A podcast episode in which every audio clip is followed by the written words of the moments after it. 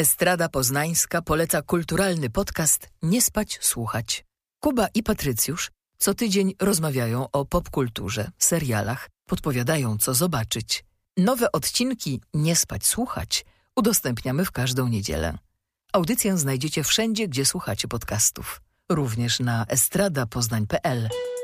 Dobra strona kultury. Uwaga, Pat czasem śpiewa. To silniejsze od niego.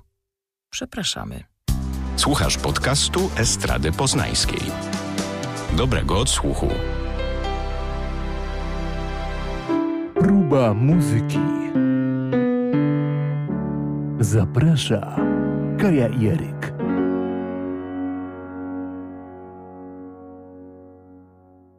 czterdziesta ósma próba muzyki i, I pozostajemy, pozostajemy, pozostajemy w, temacie. w temacie. W temacie około gier komputerowych, w temacie dźwięku, w temacie muzyki. W ostatnim odcinku naszym gościem był ekspert od gier i również muzyki Piotr Picik-Maciantowicz. No ten to się gra, zna na grach jak mało kto. Na muzyce również, ale dzisiaj mamy gościa innego, który się zna przede wszystkim na muzyce i od tego wychodzimy i człowieka, który się zainteresował muzyką z gier komputerowych. Zainteresował się i postanowił zaaranżować na nowo te kultowe tematy od gier tych klasycznych, kultowych, począwszy od Super Mario Bros. Po współczesne, jak chociażby Wiedźmin. O Wiedźminie C D Projekt Red dużo z Picikiem też rozmawialiśmy, no bo było nie było, jest to naprawdę pod tym względem dźwiękowym i muzycznym bardzo dopieszczona produkcja, a tym bardziej nęci to nasze podniebienie, że tak powiem, że jest to nasz rodzimy produkt. Tym razem łączymy się z muzyką, o której mówimy, łączymy się z nim właśnie, z człowiekiem, orkiestrą, z muzykiem, jazzmenem, aranżerem i, i właściwie organizatorem tego wszystkiego, mózgiem całych przedsięwzięć, nie tylko swoich własnych, solowych, grupowych, Poznańskiej Piętnastki, czego on tam jeszcze nie robił, Maciej Fortuna. To dzwonimy. Halo, halo. Halo, halo. Witaj, Macieju. Tak jak już wcześniej wspominałem, pretekstem do tego, że rzuciliśmy uchem w kierunku muzyki i dźwięków z gier komputerowych, byłeś dokładnie ty. Z twoim inspirującym pomysłem zrobienia fantastycznych aranży i premiery projektu Poznańska Piętnastka Muzyka z gier komputerowych, który miał miejsce w Gminnym Ośrodku Kultury w Kobylinie czwartego września. No i powiedz, co skłoniło cię do tego tematu? Czy to, że gdzieś tam temat mocno, gdzieś tam nie wystarczająco zauważony, jeżeli chodzi o tą sferę dźwięków w grach komputerowych? I co było kluczem wyboru? Bo wziąłeś na warsztat od tych klasycznych, kultowych po współczesne. Co było kluczem do wyboru tego, co ma ten dwudziestoosobowy skład Poznańskiej Piętnastki w takim rozszerzonym składzie zagrać? Kluczem wyboru tych utworów były gry, które znamy i lubimy z dawnych czasów. Niektóre gry z lat osiemdziesiątych, inne dziewięćdziesiątych, inne no też już mające troszeczkę, czyli, czyli te, które mają dwadzieścia lat i nieco mniej. Znalazły się też gry wydane niedawno, w ostatniej, w ostatniej dekadzie, albo takie, których kolejne części się pojawiają w dalszym ciągu, ale muzyka z gier, która została przytoczona, pochodzi często właśnie z tych bardziej odległych momentów w naszych dziejach. Chodzi troszkę o to, że jesteśmy pierwszym pokoleniem, myślę, możemy śmiało mówić, jesteśmy e, tym pokoleniem wspólnie, Ryku, mm-hmm. e, które wychowywało się na grach. To nie były jeszcze tak rozbudowane gry, jak w ciągu dwudziestego pierwszego wieku, ale i tak to były takie gry, które już nas zaczęły absorbować i wielu z nas miało komputery takie jak Commodore, Amiga albo jakieś konsole. Nintendo się pojawiało, Tetris się pojawiał, prawda? Pierwsze takie proste gry i tym grom towarzyszyła muzyka. Często bardzo banalna, ale nie zawsze. Były to proste utwory podane w prostej elektronicznej formie, ponieważ często inna forma była wręcz wykluczona możliwościami technicznymi ówczesnego sprzętu. Tak, i, i e... możliwościami, jeżeli chodzi o e, uciągnięcie tego e, oraz pojemności, jeżeli chodzi o miejsce, ile to zajmowało. No właśnie, te, te, te takie pierwsze motywy, które, jak wspomniałeś, były bardzo prostymi sekwencjami, ośmiobitowymi często kroć. Czy to, co popełniliście w projekcie Muzyka z gier komputerowych Poznańska Piętnastka, miałeś tu pole do ostrych aranży, rozbudowywania harmonii, no bo tak jak, tak jak rozmawiamy, no to, to były bardzo proste rzeczy, nie? To były bardzo proste rzeczy i tak jak w licznych projektach piętnastki często te harmonie komplikowaliśmy i formy utworów żeśmy zmieniali i często te utwory pojawiały się jako nowe kompozycje, no to tak w tym wypadku stwierdziłem, że nie, tutaj trzeba zachować oryginał i trzeba sprawić, byśmy w tej formule, w tym instrumentarium, którym dysponujemy, pozostali jak najbliżej oryginału. Dlatego zacząłem aranżować na kwartet smyczkowy, cztery instrumenty dęte, dwoje wokalistek, a do tego w zasadzie troje wokalistek, bo jeszcze z elektroniką solistyczną mieliśmy Dagę Gregorowicz, która dopełniała wiele, wiele i inspirowała i inicjowała wiele partii. No i przede wszystkim mieliśmy artystów wywodzących się właśnie ze świata muzyki elektronicznej, którzy też y, bardzo ważną rolę tutaj pełnili. Pewnie powiemy o tym później. To, co bym chciał teraz powiedzieć, to, że zachowany oryginał już dawał nam szansę jako słuchaczom, żeby sobie przypomnieć tą grę i przypomnieć sobie oryginał muzyki, który był wykonywany często w jakichś ośmiobitowych, elektronicznych, podstawowych brzmieniach. No właśnie, żeby nie, nie zatracić tej konotacji z oryginałem. Tak, bo, bo, bo, bo bardzo łatwo byłoby to można zrobić, a już sam fakt przełożenia tego z jakiegoś prostego ośmiobitowego algorytmu na dwudziestoosobową orkiestrę, to tak zmieniało barwowo oryginał, że już samo to było dużym wyzwaniem. Dlatego właśnie pierwszy raz w dziejach koncertowych Poznańskiej Piętnastki założenie było takie, aby pozostać wiernym oryginałowi. No i to się udało. Myślę, że to się udało, bo rzeczywiście wszystkie te utwory były mocno y, zaaranżowane, ale cały czas w odniesieniu do tego, jak wyglądała baza. Barwa się oczywiście zmieniła, bo mieliśmy bardzo ciekawe instrumentarium. Może warto o tym powiedzieć. Właśnie, o tym monstrualnym, gigantycznym składzie, na który to napisałeś. No ten aparat wykonawczy imponująco duży. Tak, jak na oczywiście warunki, w których to, to, to realizowaliśmy. Był, był, to, był to o tyle duży aparat wykonawczy, że mieliśmy całe sekcje instrumentów. Oczywiście można byłoby te sekcje rozbudowywać do rozmiarów orkiestry symfonicznej z chórem, z udziału chóru, yy, rozbudowanych dętych, a tu mieliśmy wszystko w pewnej namiastce, no ale i tak dwadzieścia osób na scenie robiło tę ilość. I, no tak. i, to, I to nie byle jakich, bo praktycznie udało się zgromadzić Dream Team muzyków z kategorii muzyki elektronicznej, muzyki szeroko pojętej estradowej, rozrywkowej, ale także soulowej, popowej, no świetni artyści. Przede wszystkim, o czym nie wspomniałem wcześniej, rozbudowana sekcja rytmiczna, czyli perkusjonalia pod wodzą Jakuba Miarczyńskiego, duży zestaw perkusyjny Mateusza Brzostowskiego, później syntezatory, fenomenalne syntezatory brzmienia w wykonaniu osoby, która potrafi, umie, potrafi się tym posługiwać, czyli Filip Chojnacki na syntezatorach, na kontrabasie i gitarze basowej. To był taki rozstrzał estetyczny, że trzeba było tych dwóch instrumentów. Na kontrabasie i gitarze basowej Damian Kostka, na gitarze, w zasadzie na gitarach, bo także się pojawiała gitara półakustyczna, także elektryczna, Łukasz Wąs. No i tutaj mamy samą sekcję rytmiczną. Do tego dęciaki, Piotr Banyś na puzonie, Jarek Wachowiak na saksofonach i na klarnecie, Damian Kaczmarek na saksofonie barytonowym oraz saksofonie altowym. Tutaj też taki rozstrzał bardzo duży, jak artyści zmieniali instrumenty, ponieważ ze względu na różne utwory, różne estetyki były potrzebne różne, różne kolory i barwy. Mhm.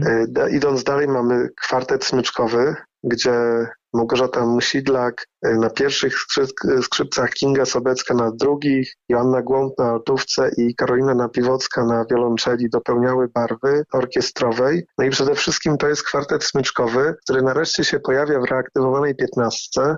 ponieważ smyczki dominowały barwę poznańskiej piętnastki lat pięćdziesiątych, sześćdziesiątych. A to, co zrobiłem przy reaktywacji, to zastąpiłem smyczki instrumentami dętymi i elektroniką i perkusjonariami. I teraz mamy po kilku latach od reaktywacji pierwszy raz koncert poznańskiej piętnastki, w którym pojawiają się z powrotem smyczki. Wielki powrót. I to, I to tego powrotu oczekiwałem, ale też teraz nie mogę sobie nawet wyobrazić muzyki z gier komputerowych bez instrumentów smyczkowych. Bez często w tych grze. Tak, i to często wiele gier było wykonywanych, było produkowanych w ramach superprodukcji. Realizatorzy współpracowali z orkiestrami symfonicznymi. Gigantyczne wyzwania. Tak na przykład powstawała muzyka do gry Wiedźmin, do części trzeciej gry Wiedźmin. No i teraz jak przełożyć barwę całej orkiestry i, i, i utwór napisany na całą dużą orkiestrę symfoniczną, jeśli dysponujemy tylko dwudziestoma osobami jeszcze o tak dziwnym charakterze wykonawczym. Więc smyczki, bardzo instrumenty smyczkowe były tutaj niezbędne, a jednocześnie piękny, historyczny powrót tego do piętnastki. No ale ostatnie będą pierwszymi, a w zasadzie ostatnie, ponieważ koncertu dopełniały nasze wokalistki fantastyczne Magdalena Choworska i Hanna Gieda. No i do tego jeszcze cała mieliśmy solistów. Tak, mieliśmy, mieliśmy solistów operujących w obszarze turntablizmu, były gramofony, była elektronika szeroko pojęta, na której to elektronice wykonywali swoje partie Maciej Frycz, Robert Busza-Buszkiewicz, Tim Hayes, Brytyjczyk mieszkający w Polsce już od ćwierć wieku, oraz Dagmara Gregorowicz, która oprócz posługiwania się biegłego różnymi modyfikatorami dźwięku również śpiewała.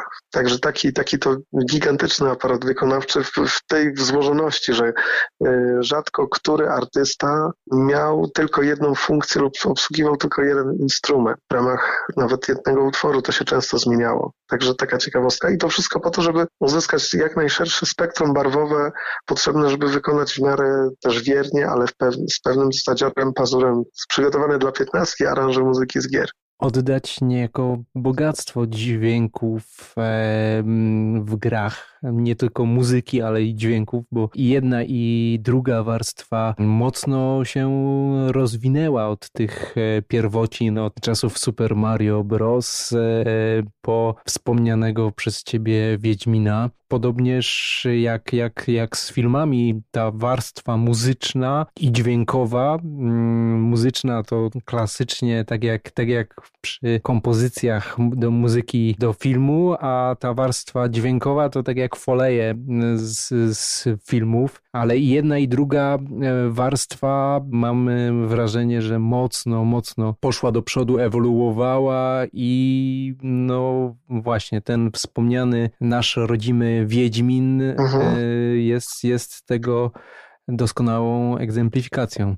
Oj tak, oj tak. No to jest w ogóle taka historia, że mamy teraz coraz mocniejszą scenę polskich deweloperów gier wideo, no i co za tym idzie, możemy być pomału dumni. Niemal wszyscy znają historię i perypetie gry Cyberpunk dwa tysiące siedemdziesiąt siedem, ale trudno nie przyznać, że jest to gigantyczne wyzwanie złożyć tak dużą grę, grę, grę fabularną, w której podążamy za głównym bohaterem, za jego losami. To jest tak niesamowite. A jakbyś miał spojrzeć, bo jeżeli chodzi o Cyberpunka, to, to z tego co pamiętam również pojawił się aranż z tejże produkcji w przebiegu koncertu. A jakbyś miał tak spojrzeć i powiedzieć, który z tych tematów, aranży, w które wniknąłeś i zbudowałeś niejako na nowo, nie odchodząc e, cały czas oczywiście od e, rozpoznawalności oryginału, który, który skradł twoje serce w takim procesie twórczym? Rozpoznawalność oryginału to jest bardzo ważna kwestia, bo pozwala słuchaczowi odnieść się do tego, jak znam oryginał, no to w takim razie jak to teraz wygląda, jak myśmy to przetworzyli. W ogóle granie na żywo powoduje, że te same rzeczy dają o wiele większy impact. I to jest, i to jest coś, co mogę śmiało powiedzieć jest bardzo dobre i I, i, I trzeba, tak uważałem, zawsze trzeba to zachować w takiej formule, w jakiej to było. Druga sprawa to jest, czy możemy od tego oryginału odchodzić. I mi się wydaje, że oczywiście tak, z tym, że w dalszych przetworzeniach melodii, w jakichś kontrapunktach, parafrazując do tego, co, co było bazowo Myślę, że warto wtedy sprawić, by aranż i żeby utwór żył sobie swoim życiem. Tak długo jak to dalej jest jeszcze ten utwór, to bardzo ciekawe są eksperymenty i warto eksperymentować. No. Także takie mam właśnie refleksje na ten temat. No właśnie, a z, z tych eksperymentów, który tobie osobiście najbardziej usiadł, że tak powiem kolokwialnie, i sprawił ci największą przyjemność o z tych, z tych elementów dźwiękowych? No, myślę, że yy, myślę, że naj, naj, największą przyjemność sprawiła mi Wilcza Zamieć. To, było, to jest pieśń autorstwa Marcina Przybłowicza z gry Wiedźmin części trzeciej, Wiedźmina. No i właśnie ta pieśń w wykonaniu Magdaleny Choworskiej zdecydowanie przyćmiła intensywnością pozostałe utwory. Przepięknie Dagmara Gregorowicz dopełniała tutaj planami takiej bardzo enigmatycznej partii wokalowej. No, mieliśmy re- rewelacyjnego realizatora, który długo i skrupulatnie dobierał pogłosy, delaye tego utworu i sprawił, że ludzie się wzruszyli i widziałem łzy w ich oczach. No i właśnie wracając jeszcze raz do solistki, która po prostu wykonała ten utwór perfekcyjnie. Zresztą długo się do niego przygotowywała, słuchając różnych interpretacji, jeszcze analizowała, jak to zrobić pod względem aktorskim. I rzeczywiście powstała taka perełka, która moim zdaniem przyćmiła oryginał, oryginalne wykonanie realizowane na potrzeby gry. Mhm. To oczywiście tak jak chodzi o ballady, natomiast oczywiście z tych takich mocnych tego bym nazbierał więcej. Myślę, że przynajmniej kilka. Byłem pełen podziwu, byłem pełen podziwu tego, jak bardzo trudne partie opanowali członkowie naszej sekcji rytmicznej, właśnie Łukasz Wąs, Filip Chojnacki, Damian Kostka. No, bardzo trudne, bardzo wymagające i tak się wydaje, że na przykład muzyka z Quake'a albo z gry Doom, albo Mortal Kombat jest tak łatwa, a się okazuje, że to nie są łatwe rzeczy do wykonania. One brzmią bardzo dobrze. Mhm. Ale jest to taki wycisk dla sekcji, cały czas szesnastki w gitarze, w basie, natomiast no, energia, jaka za, tym, za tymi utworami idzie, piękna. To był taki złoty czas, y, lata dwutysięczne, wczesne, albo też późne dziewięćdziesiąte, to był taki złoty czas muzyki rockowej, taki cięż, ciężkiego rocka, na pograniczu rocka i metalu właśnie w grach y, zręcznościowych, w tych niektórych naszych topowych tytułach. I to, to, to no mi się łezka wokół kręci, bo pamiętam te gry. Myślę, że też to jest subiektywny wybór. Teraz taka odpowiedź na pytania będzie zawsze subiektywna pod kątem tych gier, które gdzieś tam kojarzę i mi się podobały. Bo wiadomo, że, że później do tych, przede wszystkim do tych pozycji się gdzieś odnoszę i myślę o nich ciepło, cieplej niż o innych. No jasne. To, to naturalne. A czy masz wrażenie, że ta warstwa muzyczna, zwłaszcza nie, nie mówię tutaj tylko o, o dźwiękach, które się pojawiają, ale przede wszystkim o tej warstwie muzycznej z twojej perspektywy, czy zaopiekowanie i kreacja w tej materii pozwala wierniej przenieść w ten kreowany wirtualny świat? Hmm. To jest dobre pytanie. Myślę, że tak. Myślę, że myślę, że to w jakimś stopniu przysłuża temu, żeby, żeby łatwiej albo głębiej ktoś, kto to, to się styka z taką materią muzyki z gier na żywo, mógł właśnie podążyć i, i jakoś tak złapać tego bakcyla i, i przede wszystkim nabrał chęci, by słuchać tego ponownie i ponownie. Poza tym muzyka z gier funkcjonuje jako niezależna forma. To jest ciekawe, bo zwykle właśnie muzyka z gier, muzyka towarzysząca grom i co, no i ona bez tej gry to, to w zasadzie się nie liczy. To można powiedzieć, że ta muzyka, no dobrze, jest sobie jakąś ciekawostką, ale chcemy przecież grać w grę, cytując klasyka. Mhm. A, a chodzi o to, że dzięki temu sposobowi podania tej muzyki jako niezależna forma, słuchajcie, muzyka z gier na tyle się emancypuje, że możecie jej słuchać niezależnie. Możecie y, słuchać jej tak jak każdej innej dobrej muzyki. Wiadomo, że są dobre i złe gry, są słabe i, i lepsze gry. Tak samo jest słaba muzyka, bardzo dobra muzyka, piękna, brzydka i jeszcze do tego mamy gusta, mamy różnych ludzi, różnych odbiorców i każdy jest z nas inny. Natomiast niektóre pozycje, te klasyki takie i to gier i też muzyczne klasyki towarzyszące tym klasycznym grom kochanym przez wszystkich, to są takie evergreeny, że funkcjonują niezależnie i nadają się do tego, żeby prezentować je na koncertach i czerpać z nich radość. No właśnie, fantastycznie, że wpadłeś na pomysł, żeby tym żywym graniem zwrócić uwagę i czujność w słuchaczach. Właśnie od tych kultowych klasyków Po, po współczesne, w tym rozbudowanym dwudziestoosobowym składzie, oby promując niejako muzykę w ogóle, a tutaj zwłaszcza tą, tą tworzącą świat gier komputerowych, absolutnie fantastycznie i mamy, mam nadzieję, że będzie więcej okazji do doświadczenia tego projektu. Ja też życzę tego ogromnie wszystkim uczestnikom, uczestniczkom, uczestnikom, no ale przede wszystkim publiczności, żeby było więcej okazji i żebyśmy się ponownie spotkali na scenie w tym składzie, wykonali to nie raz, nie dziesięć, a sto razy. Dokładnie. Dzięki serdeczne, Macieju, za rozmowę i za inspirujące pomysły, którymi obdarzasz słuchaczy i ludzi i związanych z muzyką, i niezwiązanych z muzyką, a na pewno wzbudzając ich ciekawość, w tym wypadku świata muzyki gier komputerowych. Super, ogromne dzięki, pozdrowienia wszystkim i do zobaczenia. Dziękujemy jeszcze raz za rozmowę. Naszym gościem był Maciej Fortuna. Podobnie jak przy końcówce ostatniego naszego odcinka podcastowego, mamy nadzieję, że wznieciliśmy waszą ciekawość co do dźwięków i muzyki z gier komputerowych. Oczywiście temat nie jest wyczerpany, temat jest ledwo co liźnięty, ale zawsze lepiej zostawić niedosyt niż przesyt, a mamy nadzieję, że wznieciliśmy waszą czujność i ciekawość i teraz sięgając po tą formę rozrywki będziecie dużo bardziej świadomie dostrzegać i doznawać tej warstwy dźwiękowej. Szukałeś słowa do usłyszeć. Do usłyszeć. No to my też już do usłyszamy się do następnego razu. Do usłyszenia. Producentem podcastu jest Estrada Poznańska. Więcej na estrada kropka poznan kropka p l. Próba muzyki. Zaprasza Kaja Jeryk.